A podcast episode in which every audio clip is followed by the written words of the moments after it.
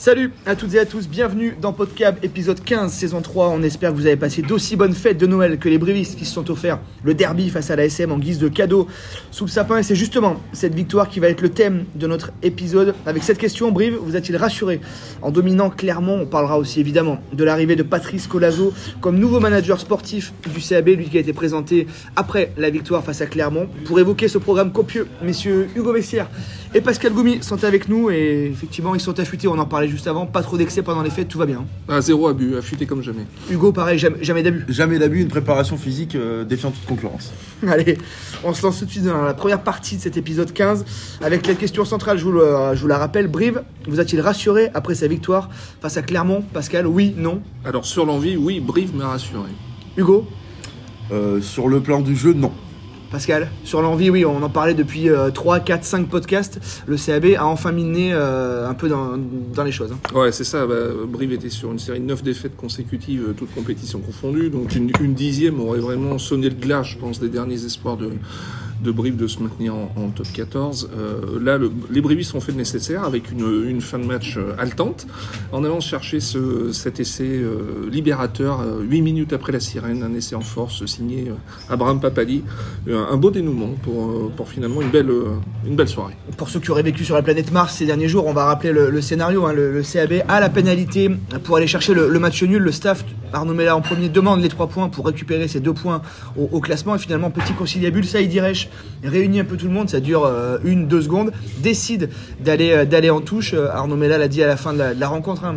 Il reprochait un peu à ses joueurs de pas assumer, de pas prendre des choix forts. Là, le capitaine a clairement assumé pour aller chercher la pénale touche et 5 pénales touches plus tard, Papali s'écroule dans l'embut. Hugo, oui, dans l'intensité, dans l'engagement, dans l'envie, on a vraiment retrouvé le CAB des euh, l'année dernière ou il y a deux ans. Oui, alors moi c'était juste pour, mettre un peu de nuance, puisqu'effectivement, on en discutera plus tard, mais sur le plan purement euh, du jeu, je crois qu'il y a encore des choses à dire, mais ce qui est vrai, c'est que en point de vue de l'envie, surtout euh, au retour des vestiaires après la mi-temps, on a vu, on a retrouvé, je crois, euh, ce qui faisait la force de Brive depuis, ben, depuis des nombreuses années, c'est-à-dire un engagement de, de tous les instants et aux, quatre coins du terrain, et une envie euh, comme euh, symbolisée comme par hasard par, par Saïd Iresh aussi, et, et je crois que c'est pas, c'est pas anodin, je l'ai dit plusieurs fois, c'est ce joueur-là, comme a pu être Arnaud aussi à une période, c'est des joueurs qui ont l'expérience de ces moments-là de, de jouer le maintien. Et, euh, et, et c'est pas anodin que ce garçon-là, au moment où il revient euh, en forme, arrive à, à prendre la décision, parce que même si les joueurs disent oui, c'est lui qui prend la décision d'aller en touche, et, et de marquer cet essai, on a retrouvé aussi une communion avec, euh, avec les supporters. Bon, le scénario fait que, euh, effectivement, euh, effectivement, il y a, il y a cette communion, mais comme je l'avais dit la semaine dernière, ce match, euh, c'était un tournant pour moi euh, d'un point de vue comptable, déjà dans un premier temps, et d'un point de vue aussi de, cette euh, relation entre ben, toutes les parties du club. Je crois que là, là que ce soit ben, dirigeants, staff, joueurs et, supporters, on, ne peut que repartir sur une note positive pour 2023, et c'est une bouffée d'air pour, tout le club et même pour toute la ville. Tu parlais de Saïd euh, on est d'accord que si Saïd n'est pas forcément sur le terrain à ce moment-là, les joueurs euh, qui sont sur le terrain, euh, on en parlait avec Pascal, prennent certainement la pénalité, suivent le staff, prennent la pénalité et donc les trois points et donc les deux points au classement. T'es d'accord avec ça Hugo? Ouais, je, suis d'accord. Là, après, on, on peut vraiment pas savoir in fine, mais je vois pas aujourd'hui quel joueur aurait pu taper du poing sur la table et, dire écoutez, non, on, on- on- on va en touche. Même si Esteban est sûrement un très bon capitaine, je crois qu'il est encore un peu jeune et euh, pas forcément l'aura qu'a qu'a Saïd sur le groupe. Donc, et puis du fait que quand un garçon comme ça, et on ressent au niveau du discours des joueurs euh, qu'on peut voir sur les réseaux sociaux, même en interview, le respect qu'ils ont pour, euh, pour Saïd. Je crois que quand il dit la touche, euh, on a senti un élan collectif Ouais. derrière, derrière, derrière, ce- derrière le capitaine. Donc, et ça, c'est c'est ce qui va permettre aussi à Brive de, de, de, de rebasculer sur des résultats positifs parce que on a senti aussi depuis ces, ces neuf défaites où Saïd n'était pas là qu'il manquait quand même malheureusement un, un capitaine. On l'a souvent dit au niveau des dirigeants, peut-être même du staff, mais aussi au niveau des joueurs. Ce, ce leader qui nous a manqué et je trouve que c'est ça arrive à point nommé. Pascal, ouais, oui. ouais, Saïd l'a dit d'ailleurs en conférence de presse après le match. Le- il sentait que le momentum était pour, pour le CA Brive. Et euh, c'est vrai que la deuxième mi-temps était à sens unique. hein. On n'a pas vu la SM euh, du- durant la deuxième période. à sens unique. Alors justement, il y a un bémol aussi. On, a, on vous a posé posé la question sur Twitter euh, pour savoir si la, la victoire de l'ASM vous avait rassuré. Vous avez été pas loin de 250 à voter et 65% d'entre vous ne sont pas forcément rassurés par la victoire, euh, ou du moins qu'il faut la relativiser. Il faut la relativiser. Les nombreux commentaires qu'on a reçus, c'est évidemment cette stérilité offensive. Hugo t'en a parlé. Pascal, tu viens de le dire, la deuxième période a été archi dominée par le CAB. Face à une Par faible contre- équipe de l'ASM. Face à une faible équipe de l'ASM, par contre, offensivement, il s'est rien passé ou presque. Oui, voilà, c'est pour ça que moi j'avais dit non euh, au départ euh, de l'émission sur le sur l'aspect du jeu. Je crois qu'on a malheureusement là-dessus, sur ce point-là, on n'a pas avancé. On a vu très peu de séquences offensives euh, abouties. Même en première mi-temps, c'était quand même assez complexe. On voyait des joueurs souvent perdus. Au bout de deux ou trois temps de jeu, on venait souvent renverser. On n'allait pas dans le sens pour étirer cette défense. Donc, au final, la défense a souvent pris le pas sur notre attaque. Ça a été quand même mieux en deuxième mi-temps parce qu'on a avancé sur les collisions. Donc forcément, à ce jeu-là, quand on avance, euh, c'est un peu plus, un peu plus simple. Mais euh, ouais, c'était un- au niveau du jeu, c'est un peu compliqué. Alors euh, on a, on a compensé, hein, comme on l'a dit, sur l'envie, sur, sur toutes ces choses-là. Mais si on veut, je crois, dès ce week-end, envisager un résultat à Lyon, il faudra peut-être autre chose. Alors ça passera peut-être aussi par du jeu au pied. On a vu quelques brides euh, avec Nicolas Sanchez sur des jeux au pied, sur notamment un Ron qui est, je pense, assez performant en l'air vers le 7. Donc pourquoi pas se, se, se baser sur, ce, sur cet aspect-là. Et puis moi, je, ce que je trouve très positif par contre, c'est la prestation de, justement de Nicolas Sanchez, qui peut être euh, le facteur X euh, de, de, de- de cette équipe, parce que quand il est arrivé, beaucoup le décriaient, mais je crois que là, sur un match comme ça, après seulement trois, je crois, trois matchs, 60 minutes, il a joué, je crois, c'est ça Avec le club, faire une prestation comme ça, ça mérite quand même, euh, le respect. Donc, euh, Ouais, Pascal, on en parlait, on, l'a écrit, mais euh, je pense qu'on se nous les premiers, hein, on fait un petit mea culpa, on se rend pas vraiment compte de qui est Nicolas Sanchez, de l'aura que peut avoir Nicolas Sanchez et des qualités qu'il a. Il a 95 sélections avec l'Argentine, il a trois coupes du monde. C'est pas des sélections avec les Pays-Bas, sans dénigrer les Pays-Bas. L'Argentine, euh, il y a un peu de concurrence, ça joue un peu au rugby, Pascal. euh, effectivement, il est peut-être la bonne personne pour permettre au CAB d'aller chercher un peu plus que, cette 14e place. Ah bah carrément, et comme le disait Saïd, il est en train de, prendre les rênes de l'équipe et, ce qu'il propose le jeu est intéressant en termes en termes d'alternance. Il n'hésite pas à attaquer la ligne, il trouve des espaces avec euh, ses appuis euh, euh, de, de feu. Il a un jeu au pied précis, un jeu au pied de pression précis, qui lui a permis de trouver tantôt Axel Muller, euh, tantôt Aaron Grandidier sur les ailes.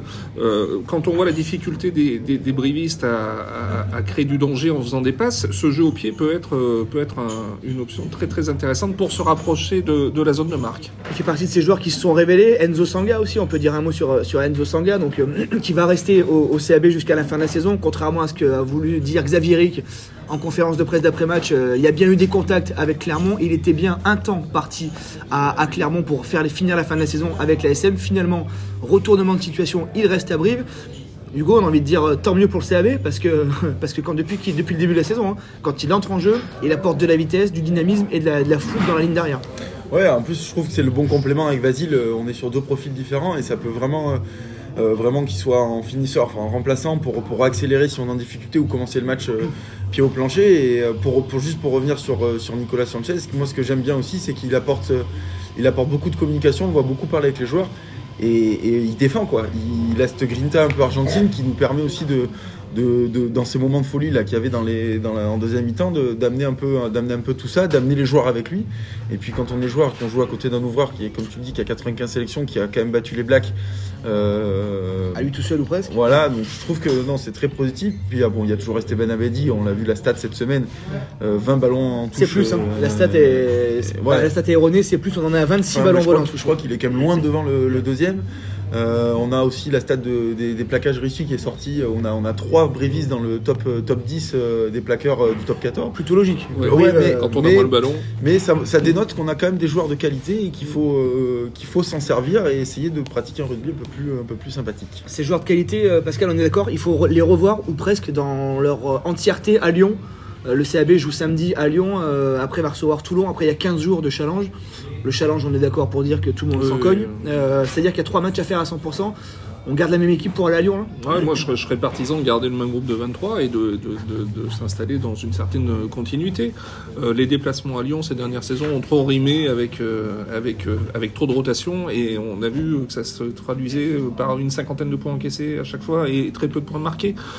Euh, Lyon non plus n'est pas euh, le Lyon de, de- des deux dernières saisons. Hein. Ils sont pas tip top. ils gagnent certes chez eux, mais de peu. Euh, pourquoi ne pas jouer un coup, sachant que derrière il y a Toulon, euh, un match euh, qui sera forcément très particulier pour, pour Patrice Colazo notamment. Ouais, Hugo, tu es d'accord avec ça? Alors, il y aura peut-être pas le même nombre de 23, les mêmes 23, mais effectivement, on aura le grosso modo ce qu'on a vu en début de semaine, la même ossature, plus des petits ajouts, peut-être Mathis Ferté qui va apporter derrière du dynamisme, de la folie, peut-être devant Thompson Stringer aussi. On est d'accord, il faut garder la même ossature, Hugo, j'imagine? Oui, oui, non, mais là c'est c'est certain, il y a trois matchs à faire à 100%. Il n'y a pas de question à se poser, surtout que surtout qu'aujourd'hui on n'est pas en capacité de calculer quelconque impasse. Euh, Je vois pas comment aujourd'hui, à part effectivement euh, sur des déplacements, euh, sur, les séries longues qu'il y aura en fin de saison, mais là on a trois matchs à jouer, trois matchs à 100%, hormis blessure ou, euh, ou suspension éventuellement. On n'a pas de, on n'a pas de questions à se poser. Après, euh, attention aussi à ne pas, hum, à ne pas griller certains joueurs. Euh, faudra faire attention à Nicolas Sanchez aussi parce qu'il a, on sait qu'il a pas trop joué. Euh, faudra faire attention, mais tout ça, le, le staff euh, le sait sûrement. Mais bon, et c'est sûr que l'ossature doit, doit être conservée. Tu parles de staff, on va clore ce premier, euh, cette première partie de l'épisode. On va tout de suite ouvrir la deuxième, l'arrivée de Patrice Colazo euh, comme nouveau manager sportif du club. Pascal, on va revenir un peu sur le timing et sur l'annonce de cette arrivée. Oui, alors une arrivée surprise, on va dire, hein, puisque annoncé euh, 24 heures euh, avant le, derby contre l'ASM. Euh, il nous a été confié euh, plus tard que, les affaires étaient en cours depuis au moins une quinzaine de jours hein, et, et que, et c'est, les relations notamment entre que pouvait établir Patrice Colazo avec Arnaud qui ont fait pencher la balance pour, cette arrivée. Maintenant, on va voir, on va voir ce que va faire Patrice Colazo. Euh, on a vu ce qu'il avait fait à La Rochelle, où ça avait été très positif. À Toulon, il a eu plus de difficultés avec un, effectif pourtant pléthorique. Euh, il a pris un an euh, pour, observer un peu, le, pour prendre du recul, prendre de la hauteur sur, le rugby et sur le top 14. Voilà, il, il, il arrive plein de plein d'ambition et, et il a une phase retour pour euh, maintenir le CAB en, en top 14. Ouais, ça- la durée de son contrat n'a pas été euh, annoncée officiellement. Euh, on peut vous dire que ça a au, au moins 18 mois, donc la fin de cette saison et la suivante. Et qu'Arnaud Mella, si on arrive à, lire entre lignes, Arnaud Mella va aussi se voir proposer un contrat sans doute dans la lignée, dans la même, dans la continuité de, de celui de, de Patrice Colazo. Hugo, bon choix ou mauvais choix euh, l'arrivée de Patrice Colazo? verra dans six mois.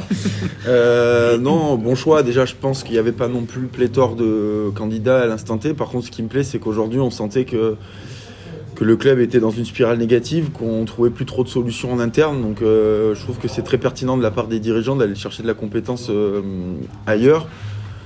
Certes, il n'a pas réussi à Toulon, mais par contre, il a fait un travail quand même qui est remarquable avec La Rochelle euh, pendant 8 ans, je crois. Ouais. Euh, il a amené La Rochelle quand même euh, à, un, très très haut niveau. Donc le travail il a été fait et La Rochelle pour moi c'est un peu le club sur lequel doit s'inspirer le CAB, c'est-à-dire qu'ils sont partis, euh, ils étaient un peu en difficulté, ils ont réussi à restructurer le club, à repartir sur des choses saines et sportivement, bizarrement ça a suivi. Aujourd'hui le, le stade est quasiment à gu- guichet fermé tous les week-ends, Euh, donc, donc euh, moi je trouve que c'est, ça peut être l'homme de la situation. En plus de ça, euh, il n'arrive pas en, en- dégageant tout le monde, en arrivant avec, euh, avec ses personnes. Il, s'adapte à ce qui est en place. Malgré tout ce qu'on peut dire, Arnaud Mella, il était entraîneur de la touche euh, jusqu'il y a un mois. On voit aujourd'hui la, qualité de notre, de notre alignement, donc je trouve que c'est plutôt une bonne chose. Après, il y a du boulot, hein, euh, voilà, euh, notamment sur l'animation offensive. Donc euh, rendez-vous dans six mois pour savoir si c'est un bon choix. Pascal Euh, de toute façon, euh, il fallait faire quelque chose, comme te l'avait dit le président Simon Guilhem euh, dans la semaine. Euh, Arnaud était en train de s'épuiser, euh, donc il fallait, un, il fallait un, électrochoc. euh, il- c'est peut-être celui-ci. hein. Ouais, et puis on, on rappelle qu'à La Rochelle, Patrice Colazo avait bâti quelque chose de très fort en Pro D2, en s'appuyant beaucoup sur des jeunes, euh, en les faisant monter, et après, une fois que ces jeunes étaient bien installés, en incorporant des cadres, notamment des, Néo-Zélandais, euh, Jason Eaton en premier, après derrière évidemment Victor Vito. On peut comparer, alors on va se calmer, mais on peut comparer un peu ça à Brive. Mathis Ferté, Léo Carbonneau, Oscar Rixen, pas mal de jeunes qui sont en train de grimper, qui, s'ils sont bien encadrés, peuvent, peuvent faire quelque chose. On a assisté au premier entraînement de Patrice Colazo mardi. On n'était pas le seul. Euh, Il y avait pas mal de monde, euh, alors c'est les vacances scolaires, mais il y avait pas mal de monde aussi qui était, qui était venu voir la, première du manager. Pour l'instant un petit peu en retrait, hein, qui, évidemment, il n'allait pas commencer à, souffler sur tout le monde, mais un petit peu en retrait, qui regarde un peu ce qui se passe, qui glisse quelques consignes euh, aux joueurs pendant la séance, qui fait quelques entretiens individuels derrière.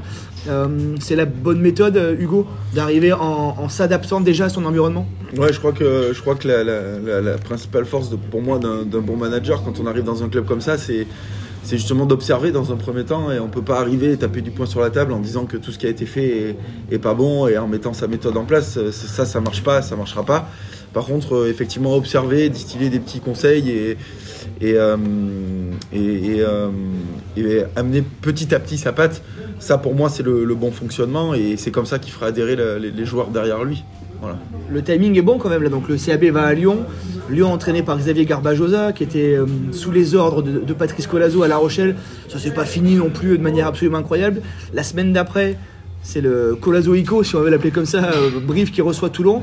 Pascal, pour Patrice Colazo aussi, alors pour le ah bah, CAB bien sûr. À titre personnel, oui, forcément que les deux prochains matchs vont avoir, euh, vont avoir une saveur particulière pour lui. Il faut, et pour rebondir sur ce que tu disais tout à l'heure, euh, euh, ce qu'il a fait à La Rochelle en, intégrant des, stars euh, auprès de jeunes joueurs, on peut supposer qu'avec les moyens dont disposera Brive dans les saisons à venir, grâce à l'investisseur Yann Osborne, cette méthode appliquée au Stade Rochelet, pourquoi ne pas la mettre en, application à Brive? Hugo? Ouais. ouais, non, mais totalement. Ce qui est sûr, c'est que comme je l'ai dit avant, La Rochelle, pour, pour moi et pour les dirigeants, ça doit être un exemple à suivre. Il ne faut pas avoir honte de, copier entre guillemets ce qui se fait ailleurs quand ça fonctionne. Euh, je crois qu'aujourd'hui, euh, la pire des choses à Brive, en ayant maintenant forcément une manne financière, ça serait de recruter tout et n'importe quoi, comme ça a pu être fait euh, à, un moment donné se baser sur des, sur des, sur des, sur des jeunes qui sont, qui sont, euh, qui sont, euh, qui sont bons. Hein. On, prend Nathan Fresnon, je crois que c'est un jeune qui a un, bon potentiel. Oscar Rissen, Sacha en troisième ligne. On, a, on, a, on a derrière le petit Mathis Ferté, Léo Carbono, Tom Raffi. Voilà, on a, on a Aaron Grandidier. Aaron Grandidier. On a, on a cette base-là. Et, et, quoi de mieux pour ces jeunes que d'aller chercher 3-4 joueurs, un par ligne par exemple, de top niveau? Voilà, effectivement, il faut. Par contre, il faut pas se tromper. Euh, c'est sûr que si on prend, on prend quatre retraités euh, qui, viennent, on s'en sortira pas. C'est tout euh, là le travail à faire par le club, et effectivement, pour moi, c'est la voie, la voie à suivre. Rendez-vous à Lyon samedi. Le CAB, on, vous le rappelle, se déplace à, Gerland avant de recevoir la semaine prochaine Toulon, messieurs, un petit pronostic. Tiens, allez, c'est la fin d'année, on va se, on va se mouiller un peu la nuque. Pronostic à Lyon, Hugo. 25-22 pour Lyon. Pascal toi qui es habitué, Pascal, à faire ramener toujours des, des Oui, oui, c'est vrai que j'ai une belle ligne de stats euh, sur mes déplacements à Gerland. Ah, je, allez, je caresse le rêve d'un espoir défensif pour Brive. Ouais, je suis presque assez d'accord euh, avec ça. Allez, on se quitte sur une note positive. Le CAB va. Est-ce qu'on vous dit de mettre une petite pièce? Non, mettez pas une pièce. Non, une piécette. Une piécette. une piécette. On se retrouve la semaine prochaine. D'ici là, restez connectés sur la montagne. Salut